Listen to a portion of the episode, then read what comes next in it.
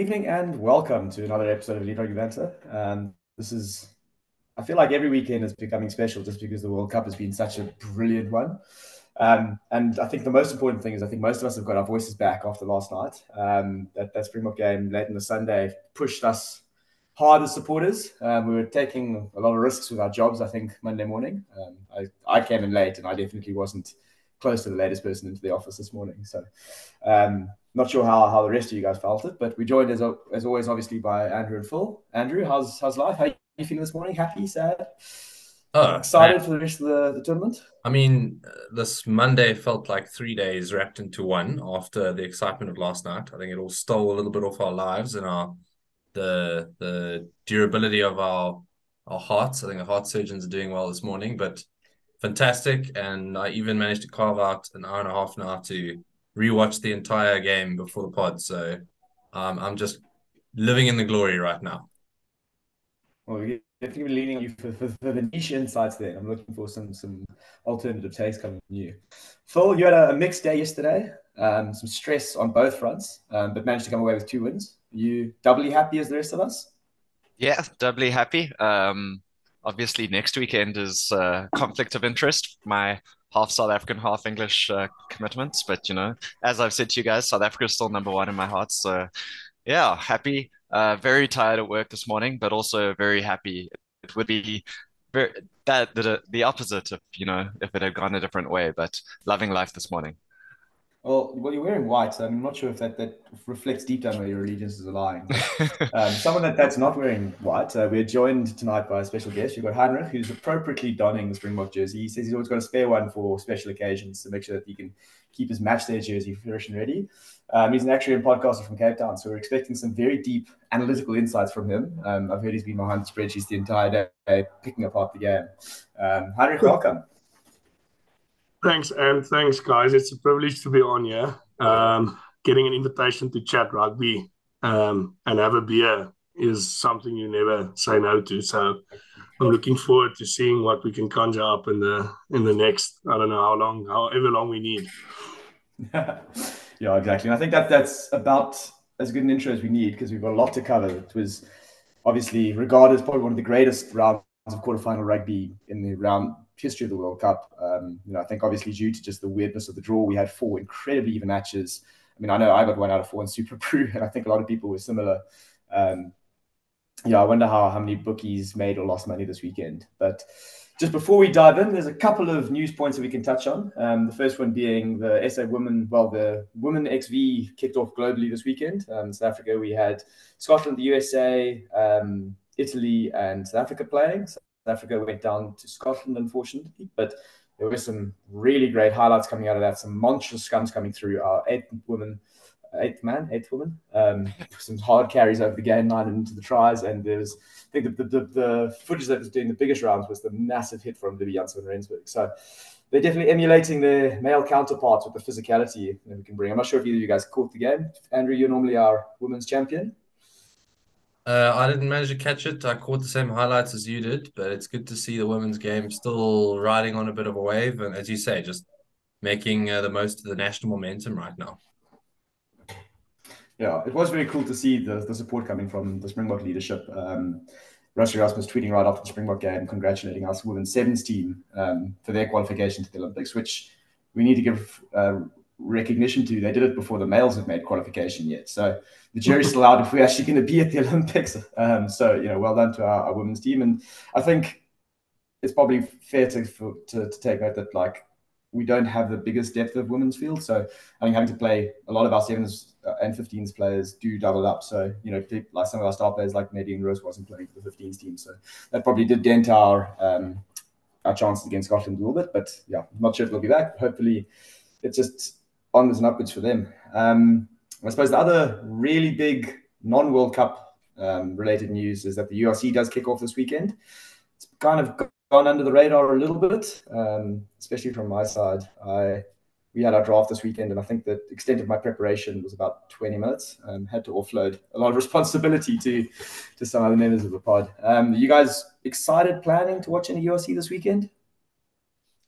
Yeah, I think from my side, I will definitely try to a little bit. None of it overlaps with the semi-finals. So starting early on Saturday. The French have their games at stupid yeah. times. But we have potentially two, four, six, you know, three game times and then the semi-final afterwards. So depending on how how I'm feeling, I'll definitely catch the Lions hosting the Stormers up in Joburg, uh, you know, supporting the Lions, of course. But I'll see if the, I'm thinking there are other good matchups. And then there's a couple of Sunday games on too. So depending on how things go, um, it's always nice to see the first game. You know, there's a couple of new signings. The Bulls have a very exciting, like Aka Fanamuve and a couple of those guys. So always exciting start of the season, even if the Springboks are not going to be there for a while. And obviously all the internationals are still away for the European teams too. Well, not all the internationals, the Irish, the Italians, the Welsh, the Scottish are all back with their clubs. We'll see lot, how quickly they get back, yeah. You know, there was um, a lot of apprehension drafting any Irish players because we were like, oh, no, they definitely will be hanging around with... Uh, maybe, maybe not. Maybe they yeah. will be there for second week. I, I Heinrich, who's, your, who's your team for the U R C? Yeah, so I'm a born and bred Bulls fan. Um, so that's why I'm quietly nervous and not saying too much about the U R C. But sorry, finding the button to remove you from the chat quickly. I'll try to get that's in as many like that. We've got an amazing yeah, so, got all I mean, four represented here. That's great. Yeah. Well, no, I'm looking forward yeah, to the I, game on Sunday. So I think in general, we're in for an absolutely immense weekend of sport, right? We've got the double header against England on Saturday, Cricket World Cup and rugby. Oh, yeah. So we can absolutely inflict damage to the English, which is, I mean, not a lot better sporting-wise to inflict damage on the English. I'm sorry, Philip, for, for that comment. And then we've, no, got, uh, we've got we've got that. There's some... great M M A on. I don't know if any of you watched that. And we've got Premier League is back. Got the U R C Saturday and Sunday. I think it's F one. So sounds obviously like the Rugby World Cup started. I, yeah. I mean, I'm already getting nervous about how I'm going to fit everything in and watch everything this weekend. But yeah, the, the Bulls definitely on my priority list for Sunday. And excited to see the Lions Stormers derby, just because it's a derby, and see maybe if the Lions the Lions have improved. Well, they. They finished the season quite well, if I remember right. But, I mean, I'm excited to see them go again this year as well. What's quite cool is the Stormers have got it. I mean, they've signed about four hundred outside backs. So, I mean, I think considering a bunch of them are at the World Cup, it's, it's it'll be good to see some of the fringe guys get a run before, you know, the Springboks start filtering back in. Andrew, as a resident Storm fan, who have you got your eye on? Who do you think is the, the key to the Stormers' early season success? Uh, so I'm I'm interested to see how they line up uh, in the back row. Because uh, I've I've drafted Andries Stassen, who seems to be an off-season uh, phenom. Mm. Um, but obviously we've got Hachiva Diamani at blindside flank, so um, he's not going to displace Evan Roos, and then there's Willy Engelbrecht. Um, but in the back three, I think I think they'll start with uh, Gelant Zas and Ben Loader. But um, they could there there's Blommakies, there's Skorsan, so there are options available. Yeah, I mean, that's yeah, before you just look speaking at, like, about Andries Stassen. Oh, sorry. I just wanted to say about Andries Stassen. Um, he started out at the Bulls before he went to France. Immense player. I think the Stormers have got a great, uh, made a great coup there. I think the, the guy will add lots of muscle and, and, well, like a very versatile player in my mind. When I saw him play for the Bulls as a nineteen, twenty-year-old, I think, um, pre his off-field troubles and stuff, obviously, that he had overseas. But I think it's a good signing. Um, and I think he'll make an impact. I really do. Um, the Stormers seem to get those really shrewd, like, mid-career, bit of foreign experience, but relatively cheap players. You know, they, they got a bunch of them last season. They seem to have done another... another bunch now. I mean, if you look at someone like Dion Faree, for example, I mean, you know, they kind of signed him in the career, but kind of thought, oh, yeah, he's a good guy to have around the squad. But, you know, he's A, been a star player for the Stormers, and now he's, you know, benching well, for the Springboks. And like Marnie Libbok. Like, like Marnie Libbok yeah. came from nowhere. Uh, he was basically due to retire from rugby and then reinvigorated. Harsh on, harsh on the Sharks yeah. calling him nowhere. Yeah. Well, he was. No, but he was. I mean, at the Sharks, he was nowhere. He was, wasn't yeah, starting for them. You know? Yeah, so, no, so it's true. Perfectly fair. Yeah, he was ambling along with the Bulls, ambling along with the Sharks, came to the Stormers, and suddenly, you know, starting Springbok. Yeah. No, Springbok. You're welcome, South Africa. You're welcome. I mean, it's uh, yeah, the, the the list of players that the Stormers have re reinvigorated is is massive. Um, so yeah, I think we we do actually owe, owe the Stormers a great debt. That's uh, a good thing. I mean, the, the Stormers used to be known for like killing careers, like Brian Urbana and Jacques Ferry. And so. Okay, so you actually owe the rest of the country one. So it's all balancing yeah, out. It's great how the world kind of turns around in that way. Um, okay, cool. We've got we've got a lot of rugby to cover, so we're gonna jump straight into it.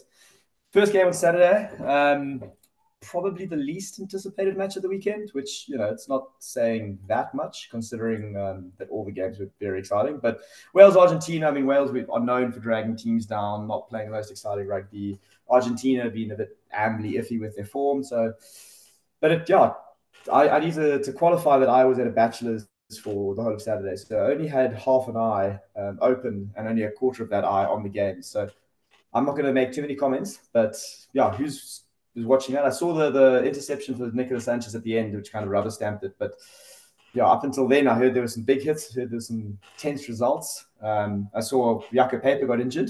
So yeah. I'm sure there's more than enough to cover. Um, who wants to kick us off? Yeah, I'm happy to. Um, I thought the first half of that game might have been the, the worst half of quarterfinal rugby in history. It was two really shit teams from the shit side of the draw who never should have been in a quarterfinal. Like, it was just terrible rugby.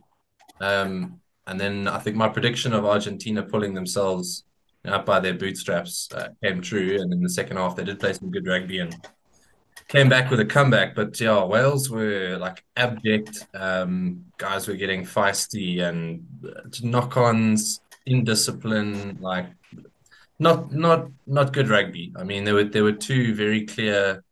Uh, lesser semi or quarterfinals and and two very clear premier quarterfinals this weekend, and this was not a good game to watch. Yeah, I actually, I actually thought the game. Well, you can't, you can never say like decided, but there were two massive calls made by the referee, or one massive call made by the referee. I don't know if you guys recall the shoulder charge just before halftime. Argentina got a penalty for. Oh, is that me? So they gave a penalty for that, which you could argue it, it could could have been a, a yellow.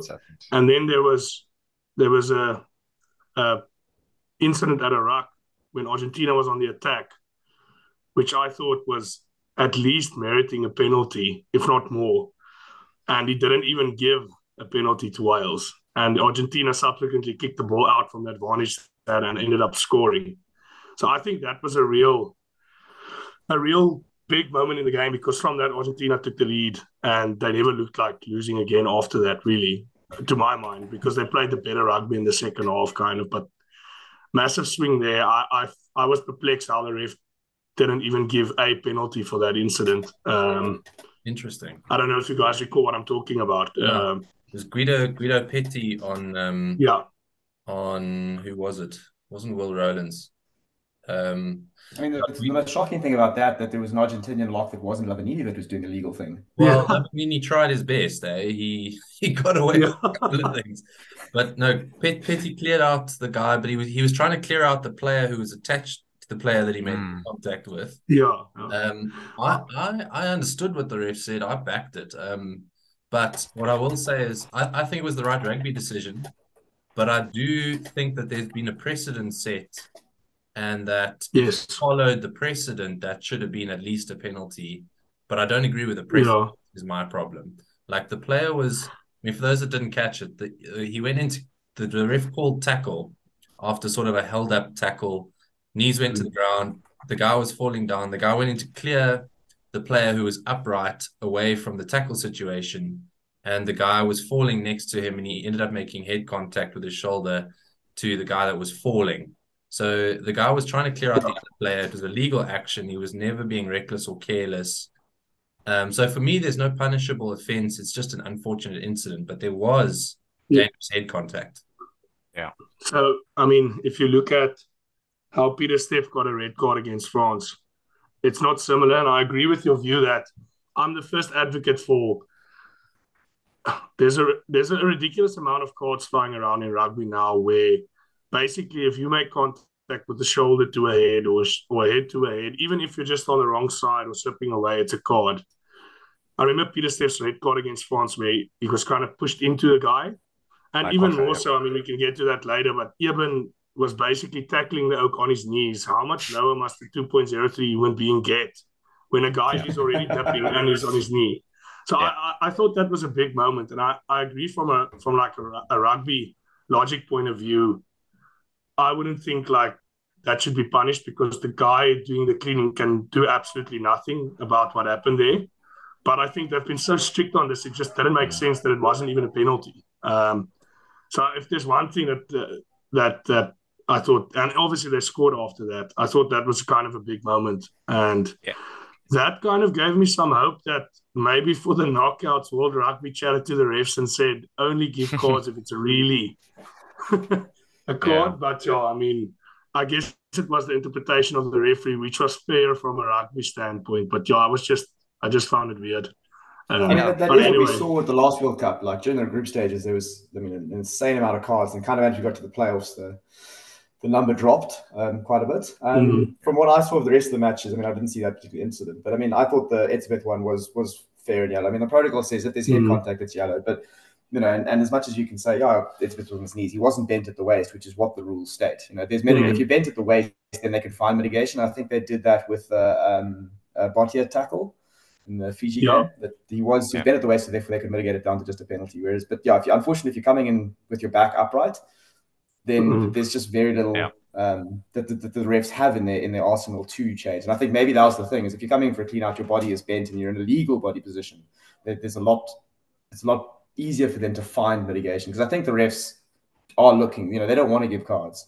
And I think that's mm. basically what the players need to, to learn to do. And I think that's what the, the red cards are trying to force, that behavior is, you know, forcing that change in body position. Um, and yeah, unfortunately, mm. players are going to come into contact upright every now and then. But yeah, I suppose it's, that's the trade off that World Rugby is at least trying to make at the moment. But yeah. it was interesting mm. to see the comments coming out after the game. Gatlin saying that, you know, the fact that paper went off, the, they got a different ref and they hadn't maybe done their research on the on the assistant ref, and they were saying that that kind of factored into maybe them getting the the, the, the wrong rub of the green with the referee. Um, did you guys feel there was a shift with pre and post paper? I, I think there was, but um, you know, both teams had the same problem to deal with, right? Like, it's something that you can't really prepare for. No one's going to prepare for three different referees. Um, It's something which well, probably not happens. Checker. Yeah, but it probably so that, that's probably in, the best thing. Like less less than one percent of the games the referees pull up. In, I know it's happened before, but like it's such a rare thing, um, and you just got to adapt. Like, you know, you've got to be able to adapt on the fly. Sometimes refs also call differently than you might think um, they would do before the game. And part of being a rugby player, part of being a good rugby player, is how well you can adapt to the referee. We've seen that, you know, come back to bite the Springboks in the past, particularly twenty thirteen, you know, that uh, game against Australia, which we don't like to talk about. We adapted really badly to that referee's interpretation of the law. So basically, maybe Argentina did a better job than Wales did at this game. Fun, fun fact, um, that's how I made my refereeing debut. I was uh, on the sidelines of a, a Scottish under sixteen um, National Cup game.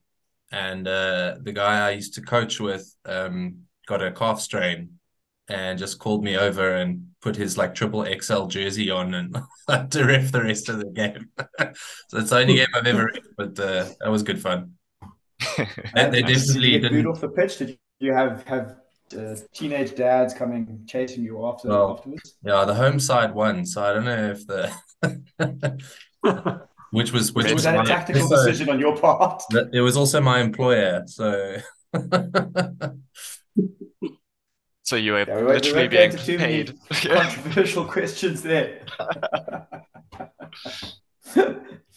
um, yeah, is there anything else we really want to touch on? Because I'm quite happy to move on and. Um, No, let's, I mean, let's spend time yeah, on it. Yeah. Like, but just quickly, yeah, mm. just to finish off from my side, I think perhaps just because I was hoping Argentina would win and be able to pull through, uh, the second half became very enjoyable. And because it was close, like when the intercept happened, it was a really nice moment. And obviously for Costello, it sucks. He's like a super young player, doesn't have that many caps. And to make a mistake like that is really horrible for any player, even a Welsh one.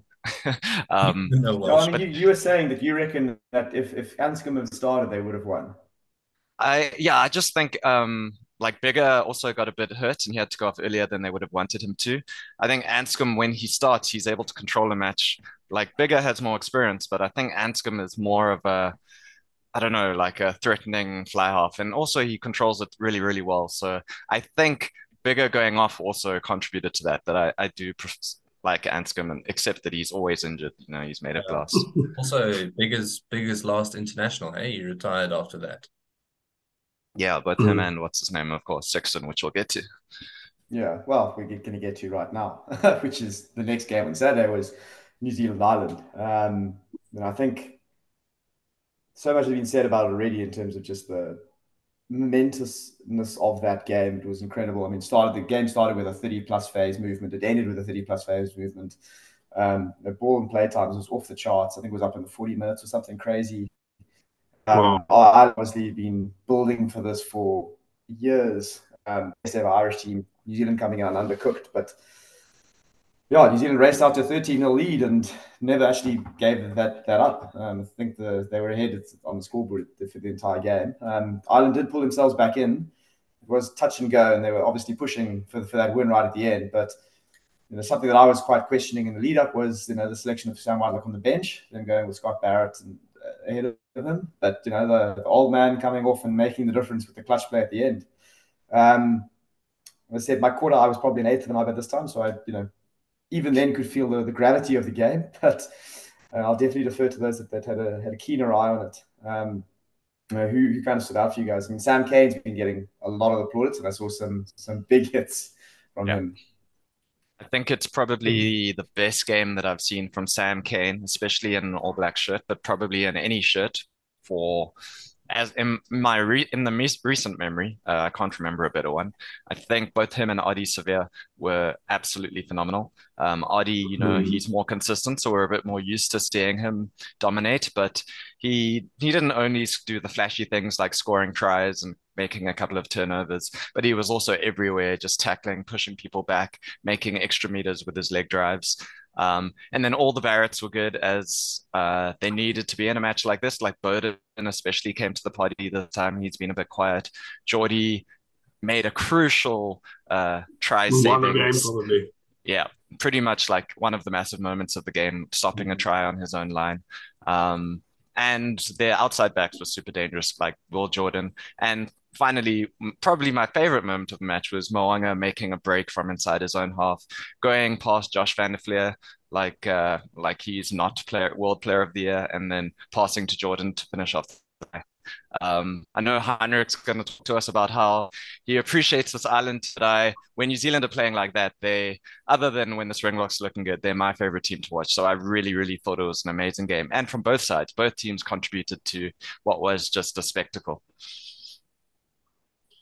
Yeah, so I think this time Ireland can feel great. Uh, well, they can feel validated that they did pitch up in the World Cup quarterfinal. Um, it was was an absolutely immense game of rugby. I thought it would be hard for the Springboks and France to top that, but we were the, the game was just as good, if not better, on Sunday. But I mean, it was a just a joy to watch. If rugby's played like that, it was a, a timely reminder to me why rugby is my favorite sport, because when it's played like that, it's absolutely a joy to watch. I mean, I, I appreciate this Ireland team because, I, like I said before we started, They've the coaches have found a way to make very structured rugby beautiful. And the way they shift the ball and how quickly they do it, and all fifteen careers, it's just a joy to watch how they keep the ball, the variations in their little intricate passing game. I mean, it was one of those games, it, it like I think Rassie said in the in the build-up to our game as well, that these games are decided by moments of brilliance. Um, and there was moments of brilliance in the game. I think Ardy Sevilla put on one of the best um, loose forward displays I've seen from an individual for a while. Uh, Sam Kane, like you said, he had to pitch. The jury was out. He really had to pitch, um, and he did pitch. Credit to him. I didn't think he would. I, I thought the New Zealand pack wasn't going to, to put them in a position to win this game, but the All Blacks did what the All Blacks do, and that's take their chances. And they took it a lot better than, than Ireland took their chances. Although Ireland kept coming back and back, I thought New Zealand was so clinical.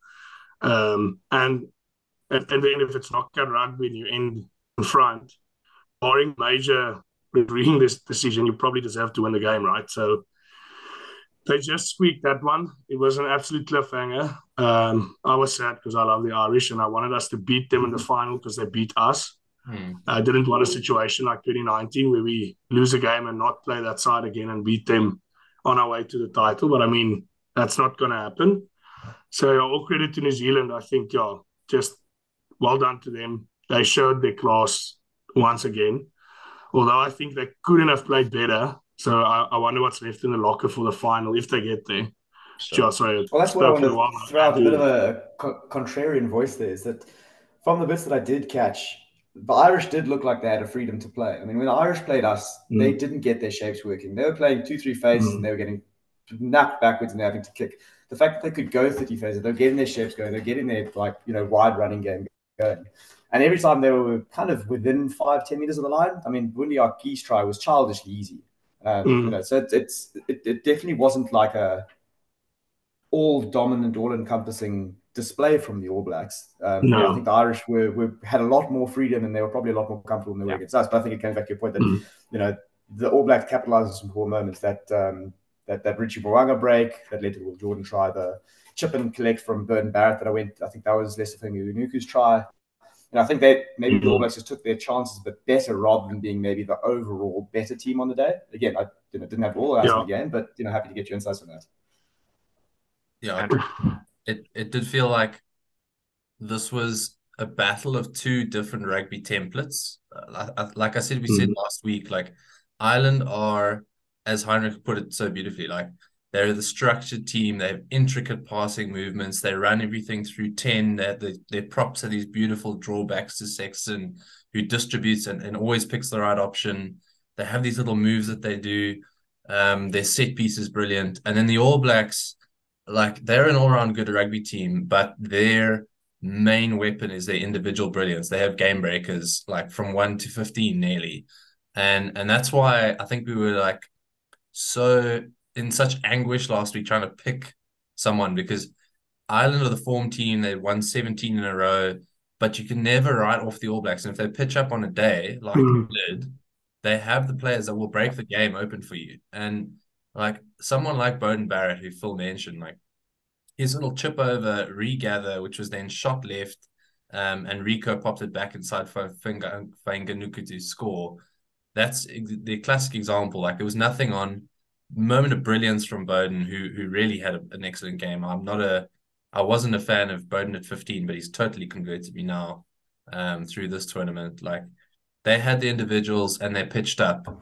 Um, I just think if we get them in the final, I think we we have the structures to shut them down better than Ireland did on defense. Yeah, yeah. Well, that's really like... my question. Is I think like playing a structured team like Ireland, you know, we know what to plan against, and we could. Do you are you more worried about facing New Zealand if they're on their kind of individual individual brilliance form? No. Is that for Andrew? I assume. I mean, I'm happy to get get the, the panel's consensus here. Andrew thinks definitely not.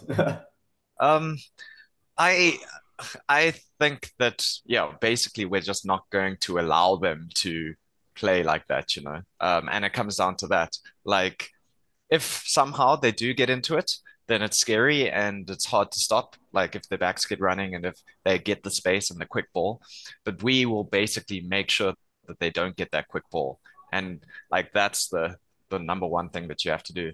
Uh, like the one thing that Ireland did actually really poorly, I think, was their set piece. They, they line up, yeah. we saw struggle against us and it carried on not being clean. Like they didn't get that clean ball and their scrum, they got penalized. Like Porter got penalized a few times. It mm. just wasn't great for them. So mm. uh, that was, and I saw some ridiculous stat. They didn't have one scrum on their own ball in the whole match, which is a like what? statistical anomaly. What, but the, the, um, that's just Not drop. I saw the All Blacks only had one knock on the entire game or something. So yeah, and then it wasn't. So, it didn't become a scrum or something. So uh, they they got penalized, you know, on New Zealand scrum, and that's not ideal. So the set piece let them down a bit, but yeah. you know, I, I I like to think the Springboks wouldn't that wouldn't happen. So yeah, I mean, if you, if you reference that to, to the the Springbok game, I mean, the, the French were were dominant from their set piece, but their open play. I mean, I don't think I've ever seen Benno look that quiet.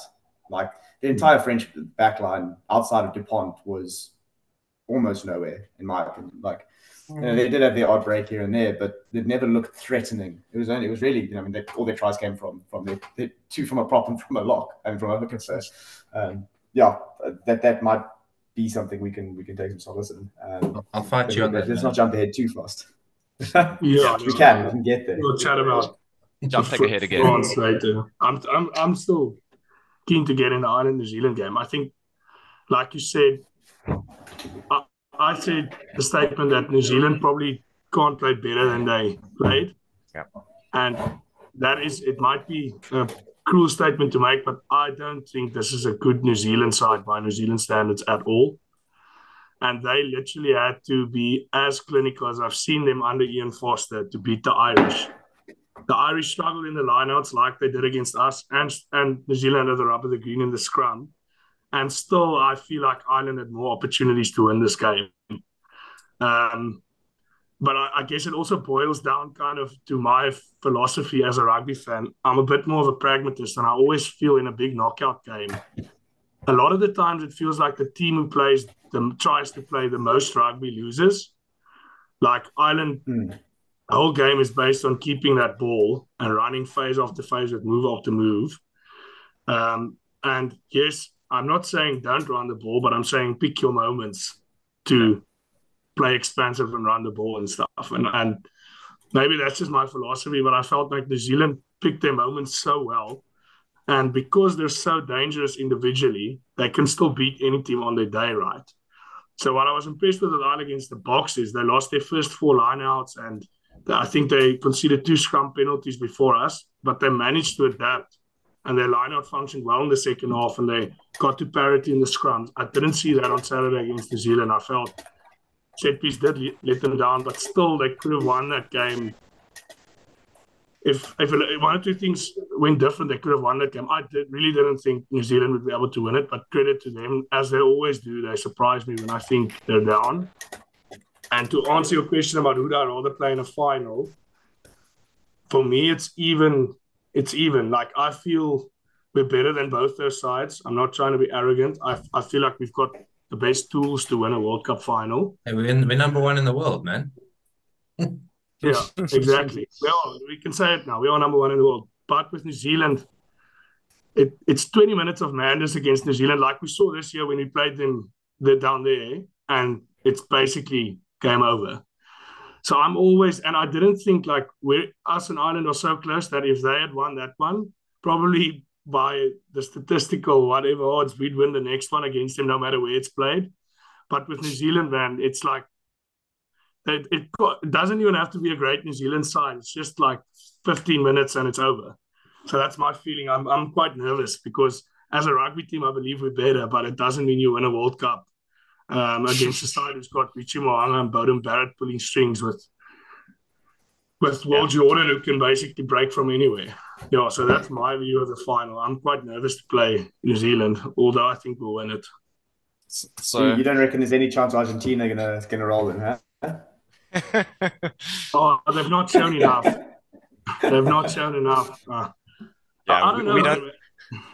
We, we don't have to be nice to the Argentines. Like, they really haven't shown anything to. It, yeah. it would be um, it would be perhaps a bigger shock than uh, yes. any of yeah, anything us. We've seen.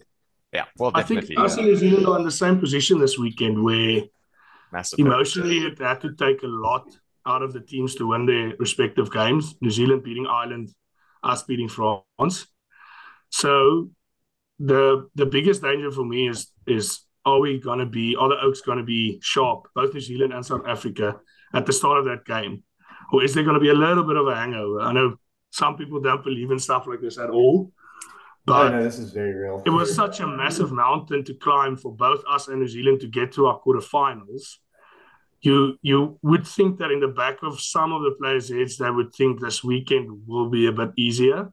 So it is, the biggest danger is if either team gets caught, caught napping in that first half against Argentina or England, which I still don't believe will necessarily happen, and, and us and the All Blacks will lose. But I think for me, that's that's a bit the big theme of the week, is how to get the Oaks up emotionally to that same level of sharpness again.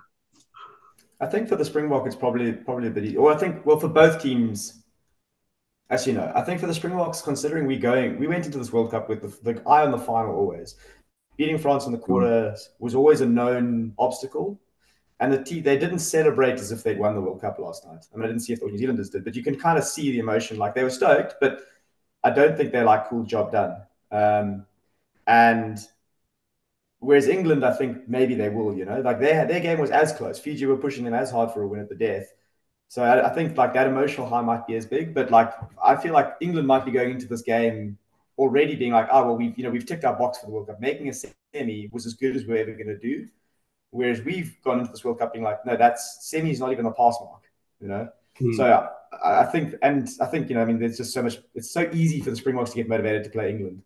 Like, I don't see that being, being a problem there. And I think just no, to your point about being surprised, yeah, exactly. if it was if it was Scotland or something, maybe maybe it'd be a bit trickier. But like, you know, England, you can get up for it. And I think the other nice thing is that England are on a team that's going. This English team is not a team that's going to spring a surprise. Like, they just don't have the players to score three tri quick tries and put you on the back foot. Like, that's just fundamentally not good. Like, Argentina could potentially do that. Scotland can. Ireland can. Um, Well, Arendelle, maybe even Wales to an extent, but Arendelle's played one, scored five, right? Yeah, yeah, but there's oh. Arendelle's not starting against us. They're playing two thirty-five-year-olds against us. I'm not worried about their backline. Oh, I can't wait to see Cheslin and Aronson against um, uh, aging Johnny May. And yeah. They are these. Yeah, that, that's like, got to be. Aronson and Colby managed to make Benno uh, look slow, like yeah. on the turn and stuff. Yeah. They're going to make Daly look like a prop. Yeah, I mean, we've, so, we've so seen what, what, what Colby Aronson can do against England many times, and it's great.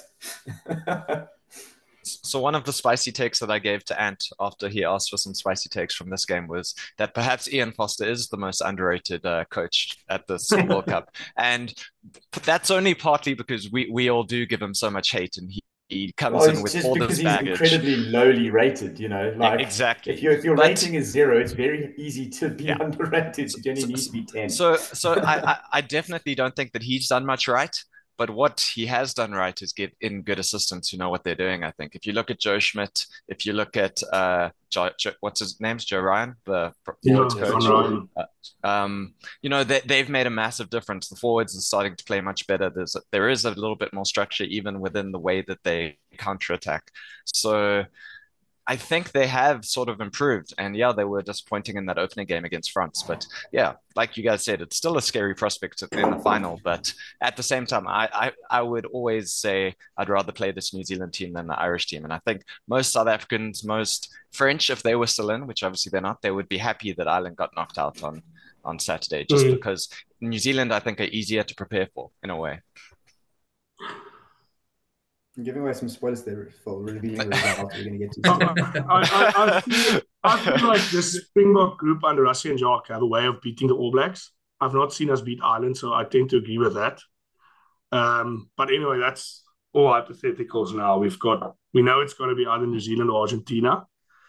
So, I mean, we we we need to be ready for whatever New Zealand throws at us. Um, that's, yeah, but spicy, the spicy take, look, I I respect the All Blacks a lot, and I want to reiterate that I said I don't rate this All Black side, but that's versus All Black standards. Yes, that's not as I don't not rate the individuals or them as a rugby playing nation or whatever.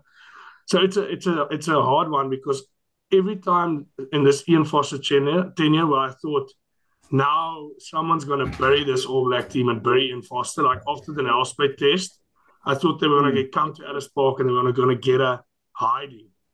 And each time he seems to get his side up for it, and the Kane started in that game also at Ellis Park, I remember, and he scored, I think. He seems to get his team up for it just to, like, make me doubt whether they're, maybe they are really good. Yeah. So he keeps on pulling these Odini acts with his side. Um, but I still, my, my gut says we're better than them. Like, and, and I agree. I agree with that for sure. Yeah, I think it's fair. I think...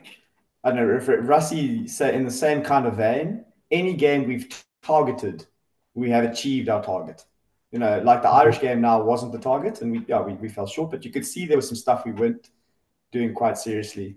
France game obviously was a target. The New Zealand game in the warm-up was a target. Like the Lions tour, the last World Cup, like whenever the coaches have their mind on a goal, they've pretty much ticked it. Um, whether it was those results in New Zealand before the last World Cup, um, you know, so I think that's also in the back of my mind, just being like, there's enough evidence of of all the background boxes being ticked from a preparation perspective. Mm. Very true. Mm. I mean, before we before we say goodbye to Ireland, um, maybe just to say like. It's it's just, just to reiterate again, we've been saying it for weeks now, but like it's so unfair that Ireland and New Zealand and South Africa and France have to meet in a quarterfinal. Like those are both fixtures worthy of a final, and the rugby really played to the potential of of those four teams. It was incredible. Ireland Ireland deserved to be in a semi-final at this Rugby World Cup. They played immense rugby. They've been like leading the standard of rugby worldwide for you know, at least a year, I'd I'd say. And yeah, just incredible play. Really, it's like I think, as you said, like they could be validated that they, they pitched up this World Cup and in this World yeah. Cup, they they had to be a loser, unfortunately, and it just happened to be Ireland. Mm. It plays into the whole story of them never getting past the quarterfinal. Um, Which is one, one, one, one yeah. last. The mean oh, the mean value of that alone is is, is great. Um, yeah, I mean, but I think that that's just to that point that like anyone suggesting they choked. It's completely no, it's not true. Like they, they did not choke. They just got beaten by a good side. No, yeah, no, they didn't choke. You can't, you can't say that. Uh, it's it's sad to say. I don't think we'll get as high a standard of rugby in the semis and the final as we had with those two games. I think the World Cup peaked.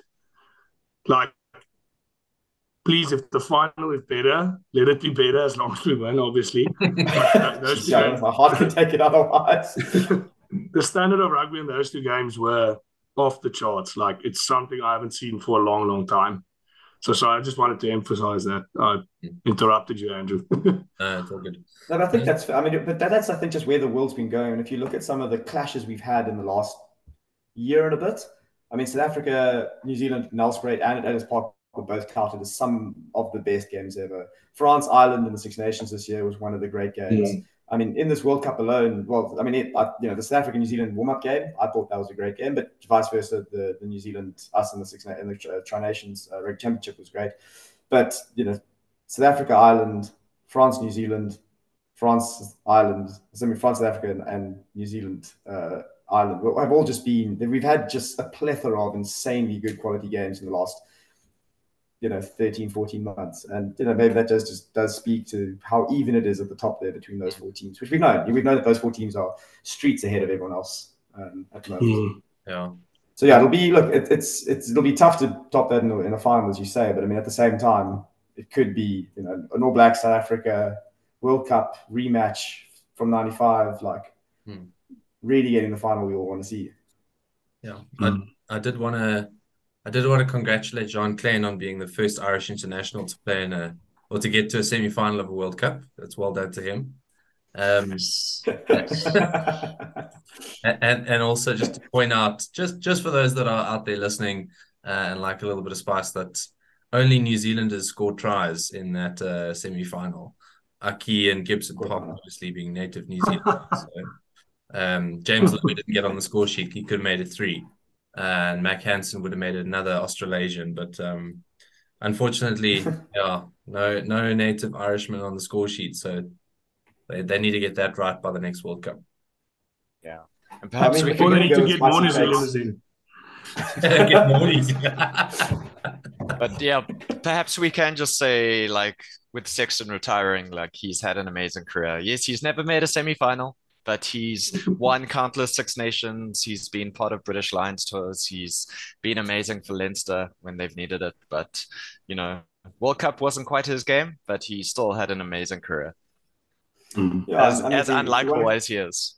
Yeah, I was going to say, if you want to continue signing off with some spice, like he did sign off his career, his international career in a way that we all would have liked, mouthing off to the ref and the players. In this case, potentially, just, potentially justified.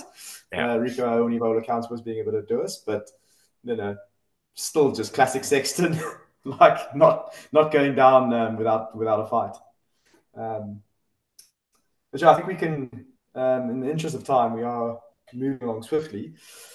Fiji, England, um, probably the one that we expected to be the most one-sided, but turning out to be as close as the rest of them. Um, England racing out to a comfortable lead, and then Fiji realizing, oh, we actually are a drawling team, and they came steaming back into it. I think there was, I don't know if the, the Fijians saw Marcus Smith's gold-engraved initialed headphones and just took exception to it in the warm-up, but they were out on a murder mission to take out the kid.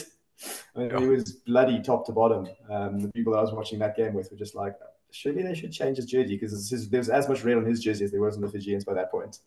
Um, he changes it twice, literally, in one game. He had to get two new jerseys. do, you, do you think his, his performance dropped off when he had to strap his hair up? Do you think strange, that's when he started playing better because he could actually see properly? Strangely, I think it did. He's he's got that old Samson effect, right? Like, he couldn't show off his hair, and suddenly he didn't have the his full ability. I mean, Phil, we'll start with you. Um, as our resident England supporter, were you yeah. were you nervous? Were you stressed, or were you fairly comfortable your boys would get the job done throughout this game? I, uh, going into the match, I felt relatively confident, and like like you said, the first twenty minutes or so went quite like how, how I thought it might. It was, I think it was fifteen three after twenty minutes or so. And um, Fiji, when they had the ball, they were almost trying to play too much, I think. They were, like we sort of mentioned last week with Scotland and Italy, just trying to do a bit too much side to side and not enough of the basic, like through the middle. And then when they scored their try, I think it was Mata. He had a really nice dummy, like under the post, and managed to go straight through. Um, so when they played a bit more direct, I think they actually looked more threatening. And then they started getting Randranda involved a bit more because he was playing out on the left wing.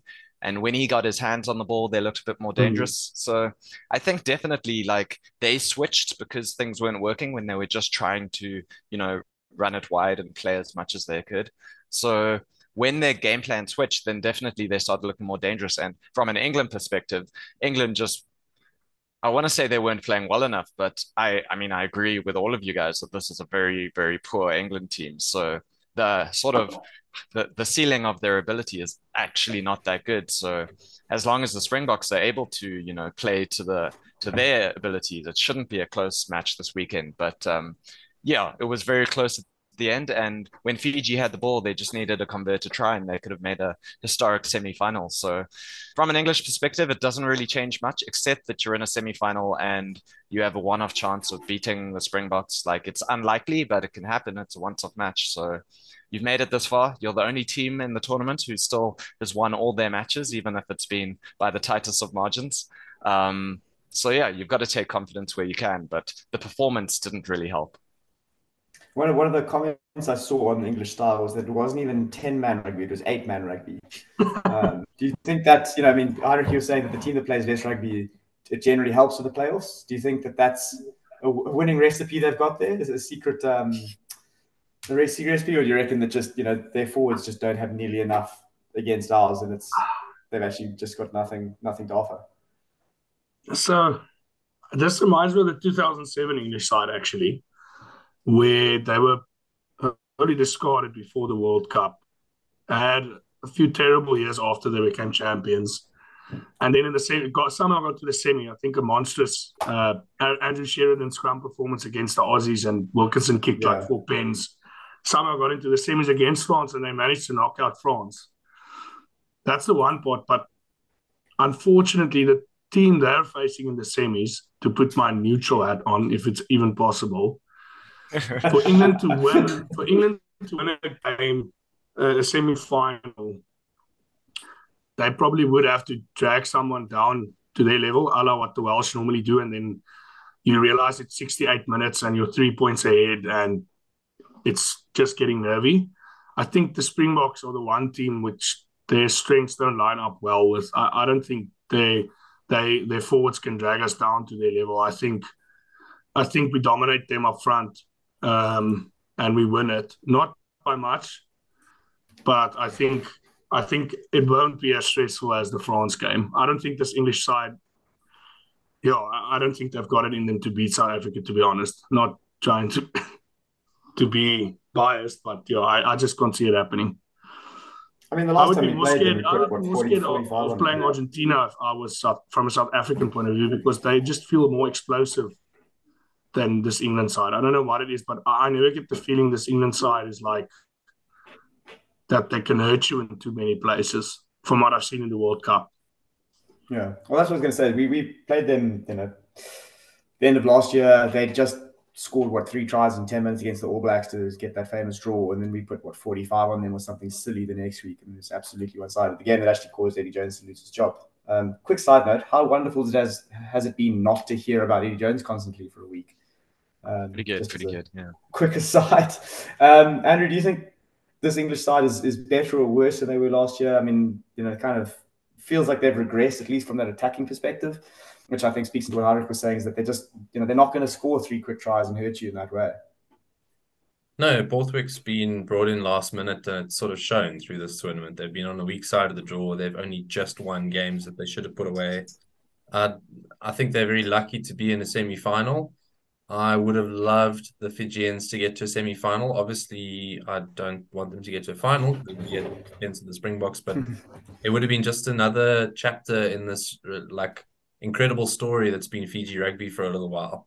Like the the tier two nation who's really brought themselves up and captured the hearts of a lot of neutral supporters and played attractive rugby. Um, so I'm sad from that perspective that they didn't get through, and it's just another semi-final with England in it kind of thing. And it's not a very good England, England side.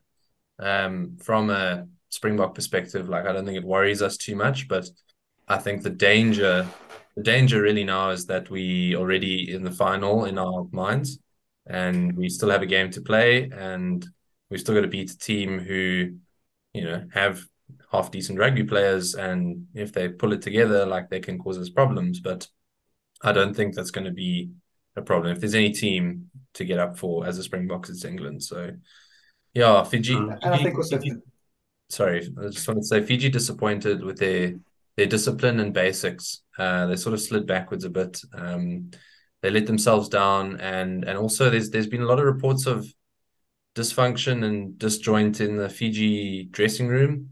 Um, and at the final whistle, that really, yeah, yeah, the, the, the, between the Northern Hemisphere players and the, the Drua players, apparently there's a bit of a divide in the dressing room. And at the final whistle, like the captain, Naya Salevu, just refusing to engage with the referee and walking away from him, knowing that they'd lost. Like, yes, it hurts, but like that's a really poor showing.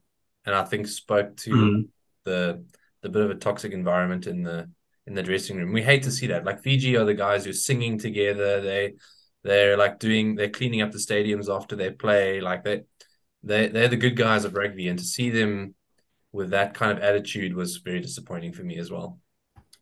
I mean that that is really interesting, because like probably the the hero of the tournament, probably in my eyes, is is, is the coach, Raoul Hughes, just being incredibly honest and open and welcoming. And I mean, to the Portugal game, he went up to the Portuguese players, was hugging, congratulating them.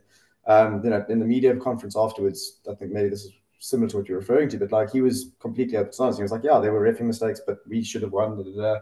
They switched over to Nigel Levy, who was like, well, I'm not the coach, so I'm not bound by this. And I thought, you know, there was blatant stuff. He was referencing incidences where it's like the ref didn't blow this. To be fair, the ref was Raynal, who is notoriously idiotic at times. So, you know, I think, and but maybe it just speaks to the wider, and maybe this is what what what Nasser was referring to. Maybe it got into his head, and maybe it's it's maybe it's partially imagined, maybe it's real. But throughout this tournament, there's been um, mention of of refereeing unconscious bias um, against the tier two teams. I mean, it was obviously very very big talking point after the English Samoa game, um, and now similarly here, where they're just suggesting that there's the tier two teams, and maybe particularly this, the, the Pacific Island nations, uh, just don't get the rub of the green the same way that the, the tier one nations do. Do you think that, I mean, there was a fair gripe? Or do you think Raynal was just shit?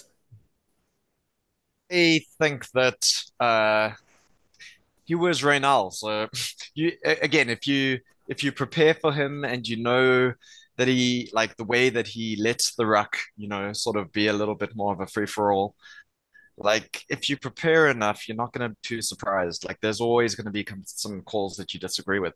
And a lot of the time, it does look like it goes against the weaker team because, um, yeah, because of the way that he refs. But he, I don't think he's a, an amazing ref. Like you said, he there's always going to be a questionable call or two. But at the same time, I don't think it was, you know, anything that should uh, bring up ideas that there was some sort of inherent bias. Like, I wouldn't go that far. I mean, uh, shouldn't we be worried that we're getting this weekend? The yeah, weekend I'm very worried about that. Let's talk about that today. That, that, that's the thought that terrifies balls. me the most. Yeah. It's not, not getting balls, not getting paper. So it's right I now mean, I Benno Keith. And I don't well, think they'll want to give Benno Keith back to back Springbok. Surely it's got to be like, fuck, imagine the semis are ref by Nick Berry and Raynal. No, it's man. not oh going to be Nick Berry. Yeah, it can't be Nick oh, Berry. Raynal can take us out. They put Nick Berry in the final. They, like after Nick, after Nick Berry's been involved in like courts, like lawsuits and stuff, there's no way he's going to be involved. No, sh- surely we get Angus Gardner, and yeah, it might be Gardner. Get Raynal. We it get could Gardner, be Gardner. We get Raynal. I could yeah. deal with that, and then we get yeah. Gardner for the final, or Barnes for the final. Well, yeah. we'll, um, we'll have just knocked out England. Do we want Barnes? I think that's no, fine. Barnes, Barnes is above that. Barnes is, yeah. I feel like I, I, I don't think Barnes actually likes England. Yeah, you don't like I, Barnes. No, you don't. But you know, to speak to the unconscious bias thing, I mean, it's such a like big thing to say and difficult to prove. We would have to go Rassie. In effect, we would have to go Rassie all the tier two, two versus tier one games in this World Cup. Sit with a law book and look through all the refereeing decisions if you really want to prove something like that. And it has to be like significantly clear that tier two nations aren't getting the rubber they're green. So it might be wrong, it might be right. And I get in the moment you're emotional as a coach and a player when you say that. But I mean, it's you would literally have to review the whole game and look at all the decisions, because I guarantee you in most games, refs make bad choices to both, bad decisions to both sides. Yeah. Um, so I don't know. Yeah, I don't know how. I understand that you're emotional, but it's you really have to do a Rassie to prove it. So, but I mean, all, all three. I mean, well, for the fortunate, I didn't see the Irish doing it, but I mean, Gatland was going on about the ref, uh, which we've mentioned. Um, obviously, Nice Valdivia wasn't comfortable, and, and Dupont came out being like, "No, there were calls that the ref yeah. made that didn't go against us," and we'll we'll get on those as well. But you know, maybe it is just uh, you've lost to the quarterfinal, you're emotional, and you just, you know, you're looking for a scapegoat. And rather than saying that you just weren't good enough, mm. you, you, you're talking with the ref. But just on the statistically significant bias, um, I think it was Sterling Mortlock led, you know, these smart balls that have got the sensors in them. They did a study there and they found that I think, I think tier two teams, the touch judges raised their flag about ten or fifteen percent shorter than they did for the tier one teams or something like that. Wow. Um, It was, and this now that was proven because when I mean, you had a, a hard data, and you yeah. got a measurable point, you know. So therefore, sure. it's you know, it's a lot less subjective than looking at a ruck where there's probably thirty things that you could measure.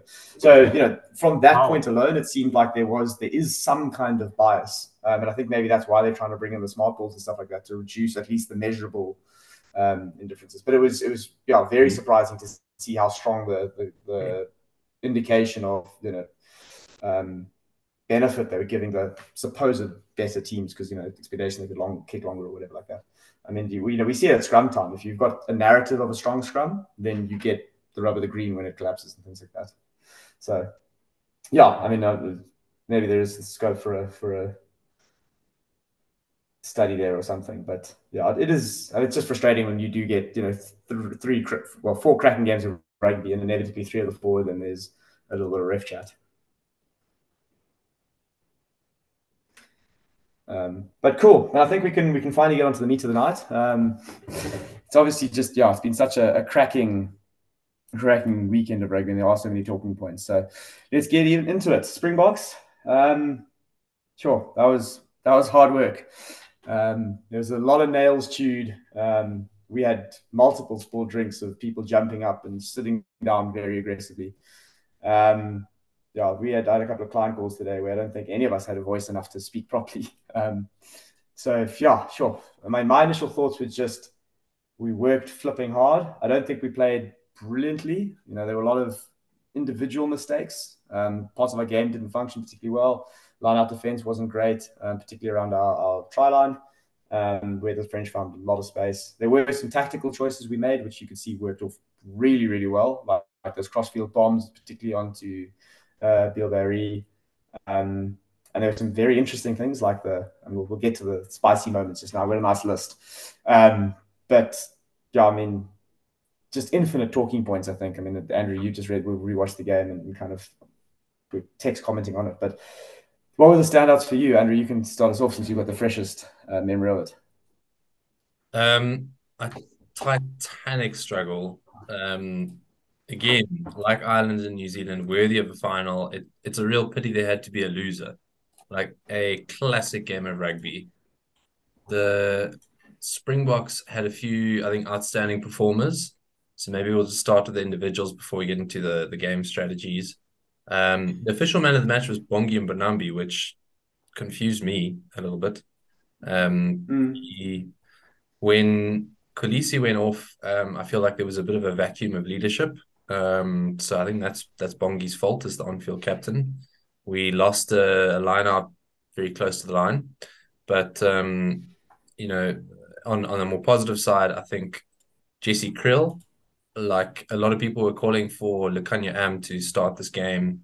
Um, a lot of people before the tournament were like, oh, we've lost Lekanya Am, we've lost the World Cup.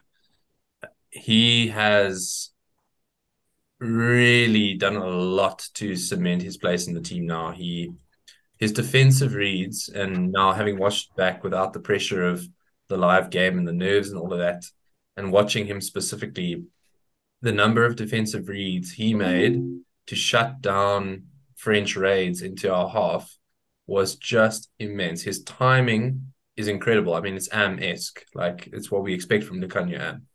Um, so he was incredible. Itzebeth was controversial, but also incredible. I mean, his try, like he he dragged four players over the line. He just, he decided he was scoring that try, and no one was stopping him. Like you, you, you could not stop Itzebeth from there. So so they were two of the standouts, along with maybe Colby. Like he he beat defenders. He ran it in valiantly. He had a couple of high balls that he took, a couple of high balls that he lost as well. Um, but he was X Factor all over the park. Um, so those those are three standouts for me. If I could just yeah, add, you know, run through standouts. Okay. um, in, in addition to those, because I think I agree with all of those, and maybe just to say, I don't know if it's a bit harsh on Bongi, because I understand what you're saying. He doesn't quite have that same cap captain, like the same gravitas that Kolisi has. But um, I, I, I thought he did. Off as well.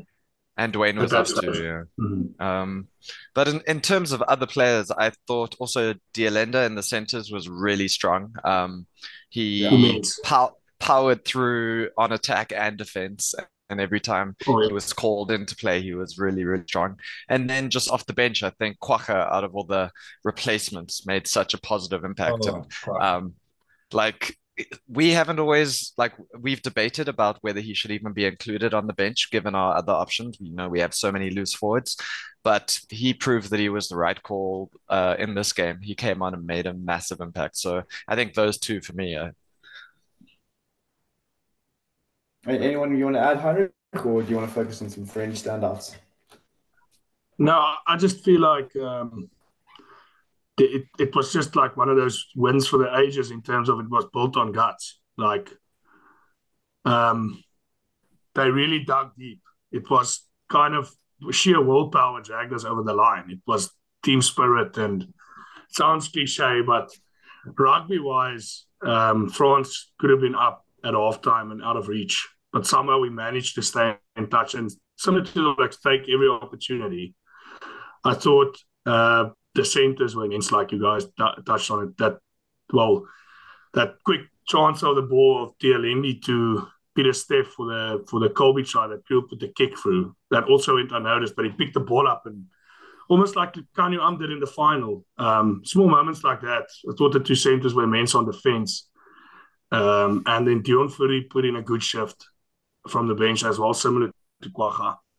It was great. Um So I can't add, I think you guys picked up the right standouts.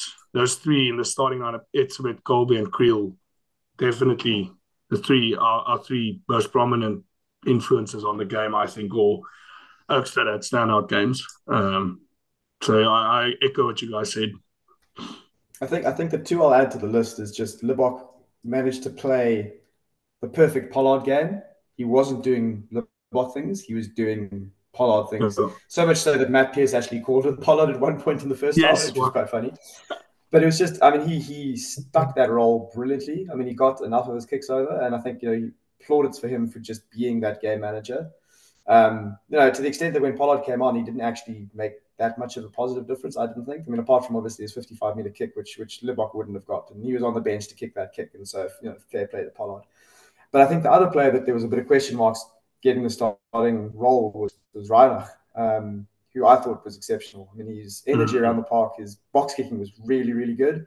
Um, the only one that I was a bit critical of was the one that actually led to Kirtley Arne's try. So we'll give him that. But I think the way he harassed um, DuPont around the ruck, he just put him under so much pressure. You know, he did what he was needed to do. And then when Faf came on, Faf could just Faf around um, and get in the defensive line at the end. So, yeah, I think the, the coaches deserve some a lot of plaudits. There was was big balls to go with a different team lineup um, mm-hmm. and a different setup on the bench. But, you know, I think it, for the most part, all pretty much paid paid off. Um, the only question mark maybe was was Vili LaRue, who I thought was probably the only player with a net negative contribution. So quite happy for you to descend there.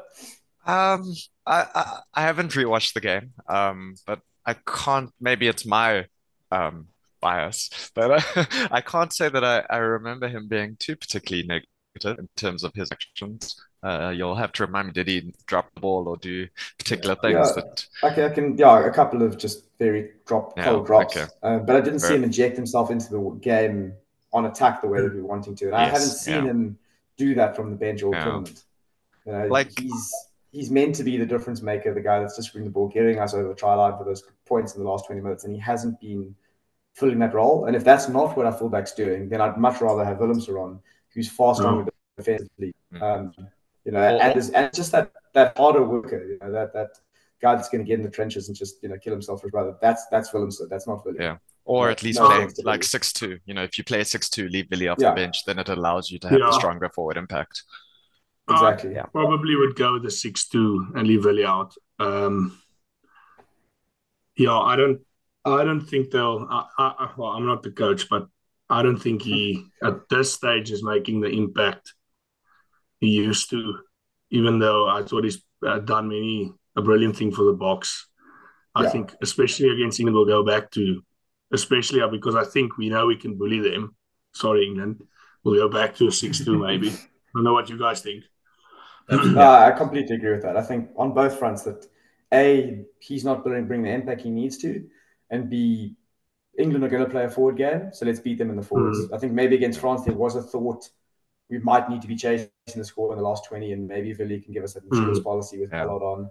Um, maybe we just didn't feel like we needed to be as forward dominant against France. I'm not sure, but I think for England, it definitely, you know, let's they've got one game plan, and our, we can do that one game plan far better than they can. So let's just lean in yeah. on that and, and, and take the the straightforward option uh, to the win, you know, rather than having to be too fancy. You know, against New Zealand, we can revisit all of these things. Um, yeah. But I think that, you know, the coaches have shown that they're quite happy to play, to make, make selections very specifically for the opposition. Um, you know, and I think we saw that this week, and I think we'll see a, a very different picture. I mean, like, I wouldn't be surprised seeing Pollard start next week, um, just to, to kind of rotate a little bit, potentially take, you know, maybe Cottonwool, Marnie. So it's weird that we're saying that you could Cottonwool players in a semi-final, but like, you know, that that you, you we could see Klein starting instead of Etzeves or something like that. You know, I mean, we lose nothing mm. to be honest, but we protect one of our, our key assets. Um, you know, Marco van Staden over Seer, like that. That's fine.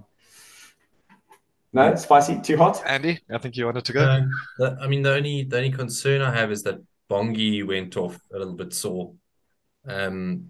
So do we do we cotton wool, do we cotton wool Bongi and play Dion Ferry? Like um the hell of a call for a semi-final of a World Cup. Um, also, like Jamie George played a full eighty for England, so they're they're also not very competent in their options apparently at hooker. Yeah, yeah. Well, I mean, doesn't Dan Theo Dan, whatever his name is, isn't he got like five caps or something? Yeah, he's like the reserve Saracens hooker. Yeah. No, exactly. I mean, that's it's that, that's what I'm saying. The, the English play, the fact that Dan Cole's, sorry, Dan Cole is still an option for them or starting yeah. tight head. It's like, I'm sorry, but, but their scrum but, does not worry me in the slightest. One of the, I the one of... doesn't come back to bite me, but I reckon what Kitsoff and Ox will do to Dan Cole and Carl Singler in the scrums this weekend might be nightmarish to watch as an England fan. It might come back to oh, bite, but that's my feeling. It's it's, it's, this, it's the same English scrum as the last World Cup. Yeah. But worse. And our yeah. scrum is better. like, yeah. I think that's kind of, I mean, we've had this narrative uh, for the last couple of years that we've been talking about it, but the, like, essentially it's the same group of players in both squads. The English have got a bit more rotation, but man for man, essentially our players are better. Yeah. Like, C is a better player than he was four years. Ed's a better player than he was four years. Creel is, D'Alendi's, well, D'Alendi's maybe on par. But if you look at the English team, Genge is worse, Cole is worse, Jamie George is worse, Atoje is way worse. Um, you know, um, Tuolangi's worse, Elliot Daly, Johnny May, they're all worse players than they were like, you know, five years ago. Yeah, I um, think G- Genge is the one. I think Genge is the one who's matured quite nicely. I quite like him as a player, but I think France will have will give him. I think France will give him a very hard day. A hundred percent. I mean, I always say that if a prop's got nicely styled hair, then he's not a proper prop. Like, I'm trying to think. You know, if you look at that, look like. at that, look at that, look at that. Yeah, he's got that perfect fade and a sculpted beard. The same with Sinkley, he's got that Drake beard. You've got Joe Marler, who spends more on hair dye than he does on like protein shakes. Um, you know, like you compare if you compare that to Frans Malherbe, who's like his only thing that he's interested in. You can see it's right? Like it's a very different attitude towards your job on the pitch. I thought you were going to say, like, food for a second, but I'm glad you went for scrumming. brandy. Scrumming brandy, definitely. When when, um, when when Damien Willemse called that Mark scrum in the twenty-two. Oh, yeah, let's talk what, about the spicy what, parts. What, what, I, what, I said, what I said to my mate who I was watching with was, like, does he does he have, does Frans Malherbe have, girl, like, pictures of Damien's girlfriend somewhere? Because, like, why are they, why are they going for a scrum? Like France, France must have some dirt on Damien because that, that was a weird. He, he had so much time, yeah. Like it was, and it would slow. And I guess part of the thing was to slow it down. But at the time, it was like, what is what is going on? Is that even an option? I, that was my first reaction. I was like, is that legal? Can you do that? um, but I mean, look, obviously, we've all seen Rassie's comments post. It was about you know trying to actually engage the, the French in scrums because they don't scrum very often and get their forwards moving around the park. But yes, I mean, it was. Just there were so many things in this game that I've never seen before, and I mean that was that was one of them. That was one of the most just ballsy, confident things to do. I mean, I, imagine being a French player and you're just a prop like jogging, waiting for the kicking battle, and suddenly like, oh, you're going to scrum now. Like it was. Mm. I wasn't signing up for this. Um, so yeah, should we just quickly run through run through my list of hot takes or, or, or interesting op- things, and we can we can um, look at them quickly. There was obviously the Colby charge down. Like I've seen oh. that a handful of times at club level. International level, insane. It's one of those where you see everyone like try it, but no one gets that close. Sometimes it's a little closer than others, but in general, it's like they're normally quite comfortable, especially when they're further away from the try line. But like we've seen, like Colby's also said after the match, like he knew exactly like Ramos's kicking technique from playing with him for six years or whatever. He knows how long he takes. He knew that he could. So it's just one of those amazing things where Colby knows what he's doing and he pulled it off, and it became so critical because of the marginal scoreline at the end. Yeah, I mean, th- there were so many moments, obviously, with you know, you only win by one point there, you could point to it. Um, but focusing is staying on Colby and kicking, drop goal from scrum off. What do you guys make of that? I know Phil didn't like it. I didn't mind it. We had a one-point advantage. You put it out to four points. It's now a try instead of a penalty. Like, France would have to play very differently in those last couple of minutes to try and win the game, which probably would have made it easier for us to defend because they would have been a bit more reckless and expansive. So, I, so, I, here, I so, so, so here's the thing for me, and it's a bit of a weird one because I love drop goals. Like, drop goals are some of my favorite things. When, uh, what's his name? When George when, Ford scored a whole lot of them. Owen oh. Farrell scored one this weekend. Uh, you know, Owen Farrell's just not very likable. It's not fun around Even when, when he scores drop goals, I don't like. That wasn't the people's drop goal. Like when George, when George Ford was doing it, especially because England were going nowhere, they looked so like nothing. There was nothing on it. I thought they were really good. For the the Colby one, I felt like even though South Africa didn't have anything clear on, um, it. there was just better a better option to even pass to a to someone else to do a drop goal. So it's like one of when it, it's like a bit of a weird, if you get it, it looks great. If you don't, it looks silly. But mm-hmm. um, I, I think there was just, even if you're going for the drop goal, a better option. So for, it would have been very cool from the base of Iraq, but I think because of the bad execution, it, it leads me to think that it was just a poor option. So maybe it's just the execution, because the actual idea of it, if you got it, I think it would be great. So, yeah. I think the, the problem with that, though, is that, that you know, it gives you them a twenty-two drop out, so they can then really clear, take all the pressure off them, you getting marched back, you know, thirty meters back into your half. And, you know, it's probably far more beneficial just to camp in their half pressure-wise and time-wise than it is to relieve that pressure, even if you get the three points and they get back into your half. You know, um, yeah, I, I agree. I, I would have just tried to play a tight, slower game, try to get a penalty there probably. Um, time goes by in the half. The fact that it's a twenty-two dropout, that's a difference to me, because they can really drop down deep into your half, put on a good structured chase or force you to kick it back. But, I mean, it's Colby. He is so mercurial that, and when he's in the mood that he was on Saturday or Sunday night or yesterday night, you just feel like anything he does comes off. So the only reason, hindsight bias, looking at it, I wouldn't have done it if I was Colby, but if it went over, exactly, we would have been talking about this the whole day. Like, look, and in fairness, it wasn't the worst shot. Eh? It wasn't miles off. It was close. Um, it was. It was a pretty, pretty good attempt. So yeah, fair, fair, fair enough. Um, there was a, a much worse um, kick we did see in the game, which was, well, there were two. I mean, I think there. I mean, there was a there was a, a twenty dropper that went straight out by I think Ramos, but Jalibert took a went for touch with a penalty and somehow managed to kick it about five meters backwards. So they still kept the line out, but they were now like defending their five-yard line instead of deep. Oh, oh, have you oh. ever seen a worse penalty attempt than that? Wow. It was ridiculous. I mean, we mentioned at the beginning of the tournament when Intermac got injured, like how Jalibert is like one of these players who can give you the most amazing things, but he can also give you the most ridiculous things. I think he's we saw French. It last night. Yeah. But he's like the epitome of that sort of crazy fly half who will, you know, run and do crazy, amazing stuff with ball in hand and then just do bonkers stuff the other time. So that was ridiculous. I don't know how it went backwards. How does that even happen? There's like, you can slice a kick, sure. But even if you slice a kick, it's not going to go backwards, is it? That was terrible. Yeah, no, it was, I mean, it was just hilarious. I mean, it was, I think both, look, both teams had their moments of just, I wouldn't say brain fade, but just like shockingly poor execution, which really could have, you know, could have cost any game. But the fact that both teams had, you know, two or three was, I mean, interesting. You know, for example, as, as Andrew mentioned earlier, that, that Bongi line out, um, you know, on our try line, like on their try line going for the attack, like that could have cost us the game, missing that one. Yeah. Um, there are some moments, you know, hot in attack where we just kind of threw the ball on the floor. Um, so it was, yeah, it, was, it definitely wasn't a clinical game, I don't think. But I think maybe it's probably also just, just feeding into the pressure. And I think the, the last thing that I just mentioned in my list of quick hot takes was um, we had a bit of a merry-go-round with some of our players. So I don't know. I mean, there's been question marks on the legality of it. We had to pull up the rules to check that the various H I As and replacements we were making were actually all above board. But in that whole process of Etzebeth being off and um, – some other players being on, Dwayne ended up scrumming at lock and Peter Steff at flank when we went for a seven-man scrum, which was, I was just shocked. Like, why was this happening? Especially when we were, like, two minutes earlier when we were scrumming with an eight-man scrum with Delaney on the flank. Then we had Peter, Peter Steff at lock.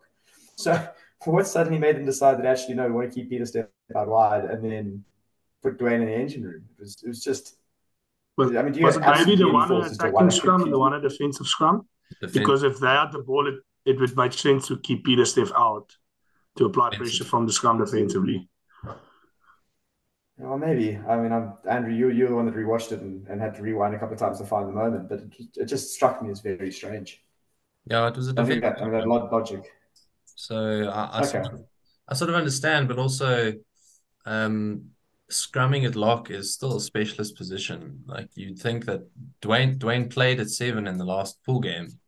Um, why wouldn't they back him at blindside? I mean, given you're against Aldrit and DuPont, you're not against um, Sionu Vailanu and whoever played scrum half for Tonga. Like, um, it's a slightly, slightly elevated opposition. So I understand, but he was solid. So, you know, there's not much more that you can say about it. He did the job, but it was a bit of a surprising decision.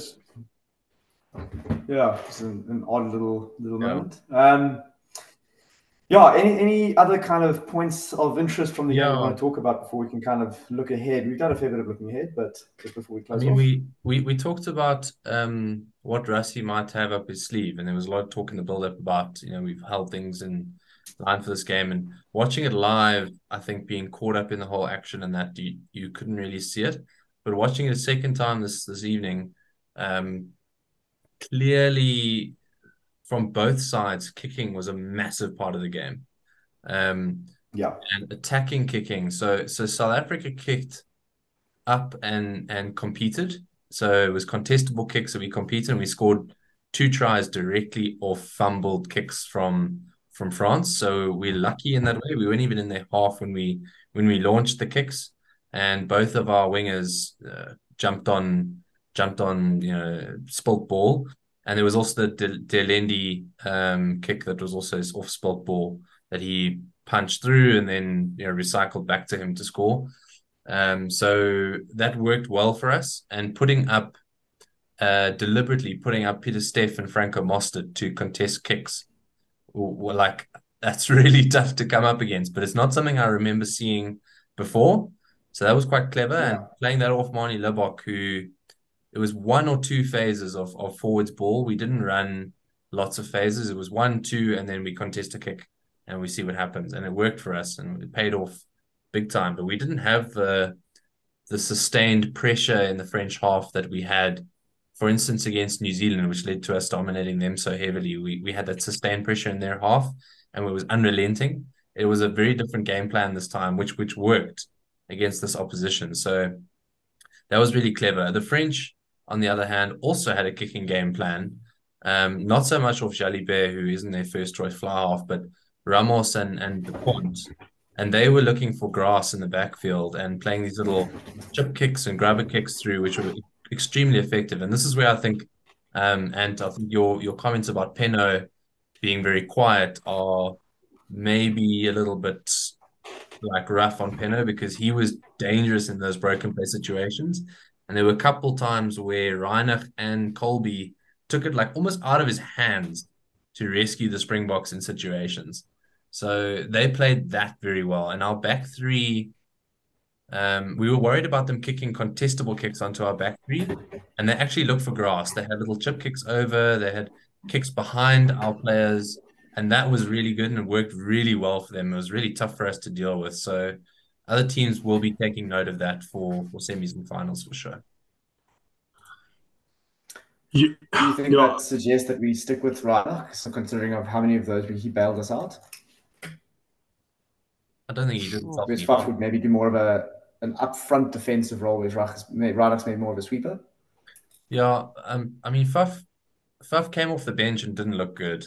Um, but I don't know if that's he had an off day or he's not used to coming off the bench or or what, because when he has started, he's looked like the choice scrum half for me. Um, but Reinach was good. So I don't think he's done himself any harm. And there's a bit of a there's a debate to be had now. But uh, Heinrich, I think you wanted to chat on the kicking game, eh? Yeah, I love chatting kicking games. Um, you're, a Bulls, France, you're a Bulls fan after all. I, I thought France kicked.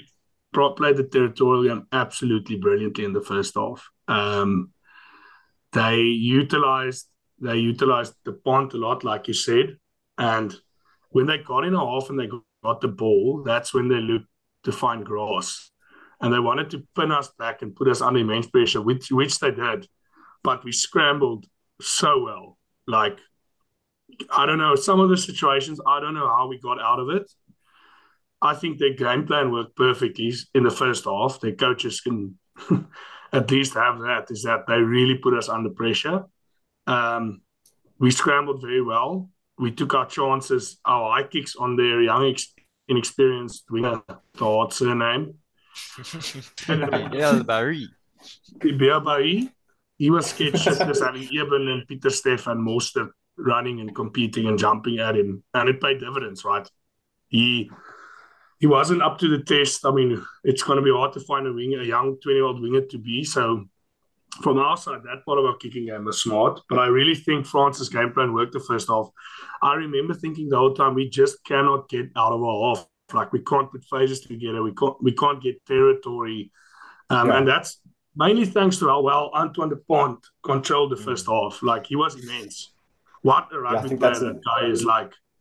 He's yeah. twenty-six years old, and he just, like, he can basically face. run. He, he can basically run a game on his own. Um, He's a game changer, yeah. Yeah. I mean, it, it, I reckon if DuPont wasn't playing, we would have won by like fifteen or twenty. I mean, he single-handedly was holding oh. them together for that first half. He was incredible. Yeah, he was literally the definition of a of a, uh, an Afrikaans. It's called a scrum skakel, where he was literally the link between the scrum or the forwards and the backs. Yeah. And I mean, the way he, his decision-making is just immense. Like, I, I, I was in awe about how good this guy is.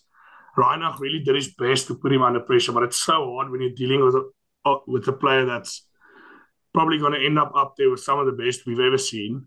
Might be a big call, but I really believe he is. Um, but we just scrambled well. We, we found a way to stay in the game that first half, and actually, I think the last fifteen minutes we closed the game out quite well. Like, a world champion side taking a tap and go in a game of that mag- magnitude. Forgoing the three easy points with fifteen or forty minutes left and scoring the try. That, that's that's kind of the difference between the, the World Championship sides and sides that don't win it. I know it sounds harsh and cliche, but really to me, like, even after being basically battered for sixty minutes, we still had the confidence to take a tap and go. Um, and like Rassie said, moments of brilliance. Even Etzebeth, there was no way anyone was going to stop him scoring that try. Big player that stepped up and said, listen, this I'm, I'm going to score this try now, and I'm going to be the one to make the difference. It's so, it's so rough on the French because what a great rugby side. Um, but I, I just felt like that last fifteen minutes or last ten minutes, we closed the game out nicely. After struggling to get any territory the whole game, we suddenly spent most of the last ten minutes in their half, which I think speaks volumes of the experience and the the championship quality the Boks have. Uh, when it mattered most, we could we could find a way to pull it through. Yeah, so chuffed. I mean, like I said, a win, win for the ages, one of the most memorable wins I've seen from the Bokke. Um, and yeah, just all in all, great. Great to win a game like that as well, where you're under the pump um, because it tests the character and the resolve of a side. Like, already world champions, do you really want to win it again? I think we got our answers last night about where the squad's mental mental state is, about how serious they are about defending their title. So yeah, sorry, that was a mouthful. No, I think it's true. And I think, to be honest, the moment that that really sealed it for me, as you said, the last ten minutes, we were only one to four points ahead. It was st- sketchy, but less stressful than I think it could have been. Like, I think we were, you know, kind of by that point, we were like, cool, we've kind of shut this down. But I think, I think we, we've got the possession back just inside a half, minute and a half on the clock. We did two phases to forwards. And I was just shouting, kick the ball. And the team did, and they're just like, you know what? We back our defense for a minute at these Frenchies, and yeah. not going to concede a penalty. And you know the, the confidence. I think so many teams at that point would overplay their hand, try and go through mm. those forward phases. Where, I mean, you've seen infinitely ga- in the many games. Oh, as a Bulls fan, I've seen I've seen Dean Greiling die over the top past us games there. So or just like I was just someone in the face. Horrified that someone sealed off and they get an easy kick. Yeah, and so, you know, the, yeah. but again, the fact that the players went through those, like, they knew what the game plan was in those minutes. They executed, they did a great kick, and then just, you know, trusted their defense to hold them out. You know, that's that's championship mentality, being like, yeah, you guys go and take this from us. Um, and I think that that just spoke to the, the, the confidence and the trust the players have in the game plan and in themselves. Yeah, and I think one of the things was, like, the tempo was so high in that first half. Like, it was so back and forth. It was like nonstop for long periods of time. But I, I think that it was almost like unsustainable for France to keep up that tempo for eighty minutes. And we did see, you know, them start to drop off, but also the power of our own reserves compared to their reserves. Like we, like we were saying earlier, we have talked about how we have such a strong squad now, not just the first fifteen. Like, we can back everyone, and not just the bomb squad, but, you know, whoever we pick on the bench. Um, and so I didn't love the options of Faf and Pollard and Billy coming off the bench, but ultimately, you know, in, in that last twenty minutes, it sort of proved, at least with the forwards, and if not the backs too, like, it perhaps was the right decision, but it was also like, our reserves made a big impact compared to theirs. Well, like, our reserves like deserve talking about, because we went very early to the bench. Like we went five three, so it was already question marks around how how bomb squad is this like reserves bench actually going to be. And then when you go at forty-four minutes, you're taking off nine, ten, fifteen. At forty-six minutes, you take off your captain and open side. And then at fifty minutes, you take off two of your front rankers. Like you've still got a half an hour left of the game and these guys have to play out. It's not, it's not this ultimate um like super sub idea around the bomb squad if they can just like go hatchet like the whole the whole time. And this was a more standard sort of typical rugby substitution regime, which was different to how we've run things for like four years almost. Um, and five three dictates you have a different approach. And I, I sort of agree. I, I don't know that I don't know that Faf and Pollard are the best options on the bench. Um, Pollard also, as much as he kicked his fifty-five meter, he had at least five defensive misreads. Um, I heard Skalkberger say it in the post-match, and I, I was watching it now with, you know, a little bit more relaxed eyes. And, you know, he, he wasn't great on defense, and it's usually somewhere where he's rock solid. It's somewhere where you would say Moni Libok actually gives space to to Pollard. But, um, yeah, it's oh, there's, there's selection debates to be had for sure for next week. I'm not sure what the coaches are going to do, and for the final. Well, let's use that as a springbok, since we are, you know, running out of time a little bit.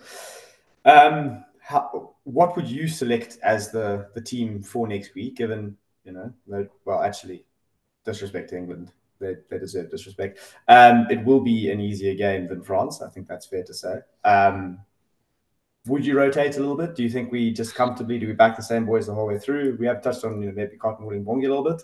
Um, so let's fire through that quickly and then do a quick quick prediction for the Argentina and New Zealand game, and um, yeah, wrap it up there. Heinrich, um, would you would you mix up anything or stick to the stick to the formula? Yeah, look, I think we, something we have to give credit to the coaches here is that we entered this World Cup without Lewitt, Pollard and Arm, which are three crucial. I mean, the one operates our lineouts. The ones are basically vice-captain. Well, Pollard and Arm, I think Pollard was vice-captain, and Arm best outside in the world when he's fit and firing. And we lost marks early on, and still we've managed to knock out the host. So firstly, that is immense credit to the depth we have and the coaches. For me, um, and now we're playing with a Pollard that's played seventy minutes of rugby in six months. So, yeah, I, I expected him not to be up to speed offensively. But, I mean, the man showed his his balls when he kicked the penalty we needed. So that's that's what I mean. Even though he doesn't look as sharp, um, I wouldn't I would not select a match twenty-three without him there. I wouldn't change too much. It's a semi-final. If Bongi's hurt, if he can at all maybe bench, maybe start Dion Free and bench Bongi. If Bongi's completely fit, start Bongi. Um, even though we think it's going to be an easier game, I think it's still going to be a World Cup semi, and it's going to be energy sapping, and it's going to be tighter than we think it is. So I, I wouldn't change too much, to be honest. Before this weekend, I thought they would maybe give Lucanio um forty minutes if we get to a semi to see how he looks, maybe for a final. But the way Jesse Creel played, I'm not really sure if Lucanio um is part of the plans anymore. Um, I reckon they'll go with the six two as well, with with with Pollard and Skramov on the bench. It's hard to argue Reinach should go to the bench now, because Faf didn't look brilliant when he came on at all. He had a few. It took him a while to, to get up to speed, which is also I was surprised why they brought the halfbacks on so early, because a, a game of that tempo and magnitude, you can't take time to get up to speed. You need to fire immediately. So it was ballsy to change nineteen fifteen so early. But I wouldn't I wouldn't change too much, really. Like, these Oaks know it's one hundred sixty minutes of rugby.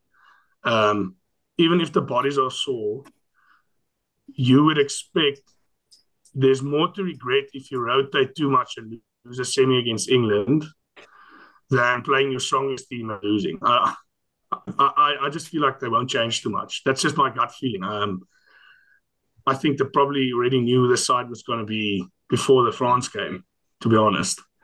No, not the yeah. box. The coaches already started planning. Yes, yeah. Like, yeah, yeah. But I don't know what you guys think. Would you change a lot? Like, where, where and where would you change? Like, it's still a World Cup semi. I can't see like resting Eben yeah. for Eben is like, especially without Marks there, Eben sets the tone for the physicality in any game. Yeah, whereas Marks kind of started to take over that role.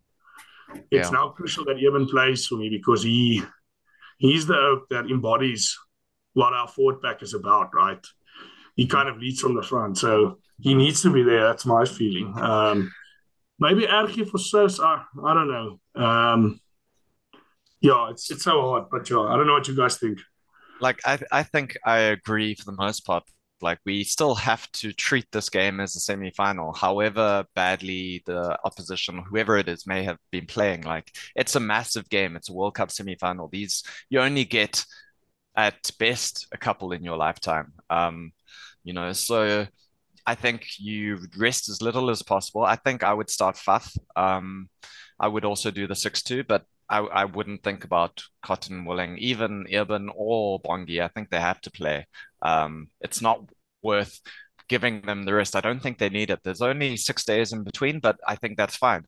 We've got back-to-back games. They're able to do this. They're used to doing this. And I think um, maybe I'd bring in Visa, to be honest. I, I think I was surprised that he didn't play. If, we, if we're able to have Dwayne in a six two, it could be a decent option to have him on the bench. Um, I think like one guy who played very well for England, who I didn't mention earlier, was Benno. Benno had a really good game on the weekend. Mm-hmm. Um, and I think Visa would almost be able to match him, if not better him, like on opposite sides of the scrum or opposite number eight. So yeah, maybe Visa, but otherwise pretty much I would start Faf, but I think keep the rest the same and go six two on the bench. Yeah. Sorry to interrupt. I just want to ask, would you then, oh, so yeah. would you then, Would you then start Visa this weekend for fifty and give Dwayne thirty, and then in the final start Dwayne again? Because I personally think that's not a bad idea. Yeah. Uh, um, given, given that I don't think Visa is necessarily a bench type player. It's almost like yeah. what we said about yeah. Faf and Pollard. Yeah. Visa's kind of a grinder where he, yeah. that first twenty minutes, similar to France Malherbe, like he's so crucial at the start. But yeah, that's just thinking out loud now. But he's also so shown... Put, take, Would you take Dwayne on the bench, not Quagga? Or would you go two Lucy's, not not two Goss? You, drop, you oh. drop Dwayne then. Oh, it's so hard. Yeah, I think I think you guys are asking the hard questions. Give Visa the run, then you go you go Ergia, you go Klein on the bench, you go full physical. Yeah, but don't we just don't we just bring on Quagga for Sia and Dwayne for Jasper and Ergia for Sous? And not it's it it comes down to Klein or Quagga and Dwayne. Well, not, I mean, the, originally, the, the, the bomb spot the first time was was, was double locks, and then you yeah. bring on Flo for Sia. Um, I mean, Jasper can go eighty. I, I like the option of bringing on, on Dwayne because then you get that breakdown threat and that leadership for the last bit. But I feel like the physicality impact you get by bringing on double locks yeah. trumps that for mm-hmm. me. And then also it means we get to give Eben a little bit of a rest, which is, which yeah. is also nice. Yeah. Mm-hmm. I'll go Munster, Munster locks on the bench. Uh, it's tempting to go Van Staden again because he has been industrious and he offers extra cover at hooker. But I think you go double locks. Uh, Quagga on the bench because he covers six to eight and twelve, thirteen, eleven, fourteen. uh, so I, I don't think you can go, I don't think you can go six two without Quagga. I just don't. Um, no, I think that's I think that's fair. Um, but you're saying start Faf. Would you start Pollard as well and give him that run, or just stick with Marnie no, the whole way through? And I think go, go, go, go Reinach and Polly on the bench. Yeah, I think Faf, Faf and Marnie have played enough together and they've been good enough together not to doubt that combination. Um, I think it was a horses for courses selection to go Reinach versus France. Um, but I, I don't think Faf, I, I think Faf is a starter, not a finisher. So, yeah. Yeah, I think that's fair. Um, cool. So prediction time. We all all, all round comfortable Springbok wins. five, ten, thirty, forty. Tell me where to stop. sixty. No, it's it's a semi-final. I will go Springboks by ten. thirteen. Springbok. Any other offers? I'm going to say box by seven. Yo. I'm appreciating that. Keep keeping the bar set low. Um, I mean, I could see us winning. I just think I just think we I mean, it's going to be tougher than we think. I don't know yeah. why. Even though I don't rate England, I think it's going to be tougher than we think.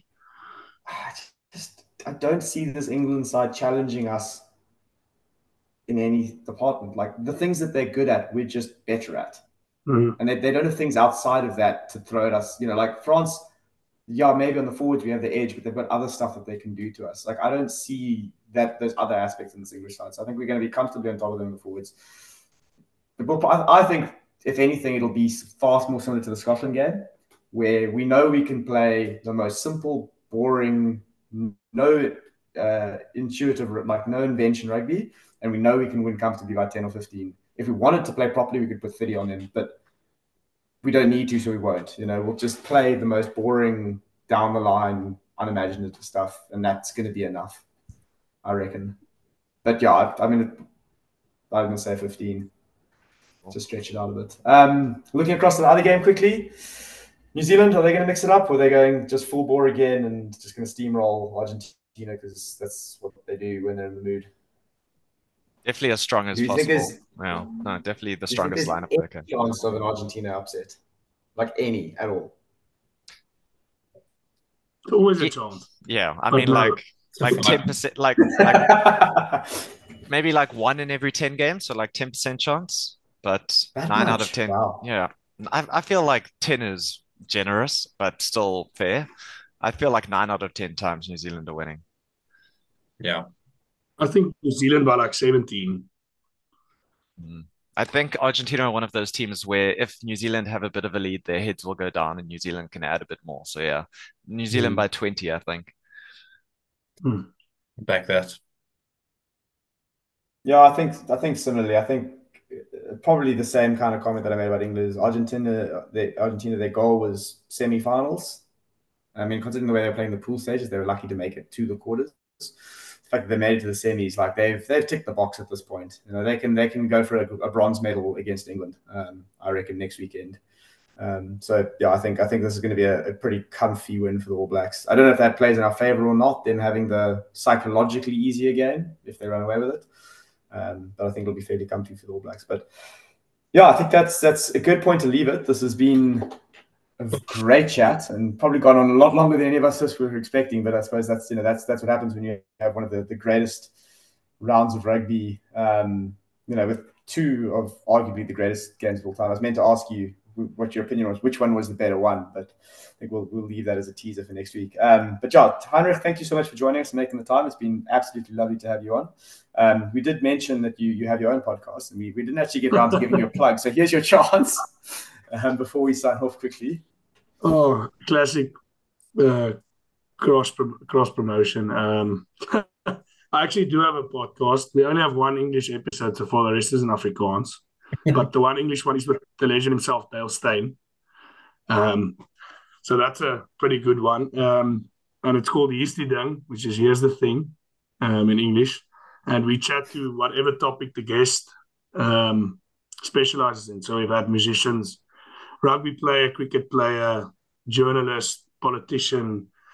So it's a it's a it's a it's a, a podcast with a lot of different topics and stuff. But I enjoy making it, just like you guys, and I'll be sure to give you a shout out the next episode we we record. We've been on a break on holidays, but we're getting back into it soon. Um, and just to you guys, thanks for letting me join. I love chatting about rugby. Um, hope the episode isn't too long for the listeners, because once I get going, I would like to discuss even the smallest parts of rugby. I'm an absolute Greek fan of the game. Like, absolutely love it to bits. So I appreciate the opportunity that I could nerd out a bit about the game with you guys, especially after the weekend we've had. And, yeah, I think Boca for the win. Well, quick, quickly, um, two weeks quickly for our draft purposes, um, who's going to start a flyer for the Bulls? Is it Jaco van der Walt, Chris Smith, or Jan Corson? It's it's such a difficult question. Um, you got Scottish international, you know, surely. Guys, that's, oh, it's a yeah.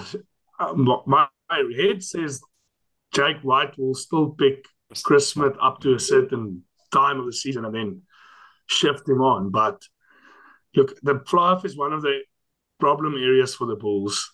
I like if I look at the squad makeup, and that's why we've got three at the moment competing, and there's no clear, clear. I thought Goosen played some great rugby when he just arrived, and then I don't know when he got injured, but yes, he's he's had some horrific games for the Bulls the last season.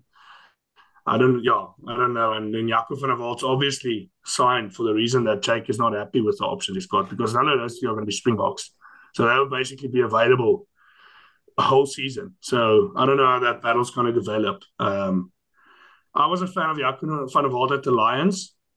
Not a particularly massive fan of the other two options right now. I've seen them have good games, but it's yes, it's hard to say. I, I would steer away from Bulls players for your draft, to be honest. Um, so bring bring back the. Not bring optimistic. I'm not very optimistic about the season. Um, even though I'm a massive fan and there are some players I really like watching in that side, I, I, I don't know if Jake's should still be there. I, I'm not sure. There, there's there's something not clicking there. Yeah, but so, I mean, the, we don't have another hour to chat about the Bulls. Maybe something. And, and, maybe something, and, something not clicking. And, Andrew's going to give you a call after the episode, I think, for well, more more hints. I was I was just thinking, do we, do we make the episode title "Bring Back Mornay Stain" and just confuse the shit out of people? Well, at some stage, I thought when Pollard was wasn't fit for for the World Cup, they should give Mornay a backup call again to go with the Bok. But I mean, the man's retired. What a legend he is! Uh, I reckon he could still start at, start in at ten for the Bulls now. By the way. I think we're going to have to do a, a U R C-focused episode um, in a couple of weeks once the heat from the World Cup's down, down just to touch base on all the local scenes. Um, but, yeah, just, again, massive thanks to everyone for joining, for the listeners. I hope you've, you've stuck it out this long. Um, yeah, it's another two weeks left of, of this amazing festival of rugby we've had. It's been the most incredible World Cup. So, yeah, three, three more games that really matter, one more game that's less important, but... yeah, hopefully all round should just be be a cracker. So, you know, hope the livers recover, rest strong this week, and we go again next weekend. Cheers, everyone.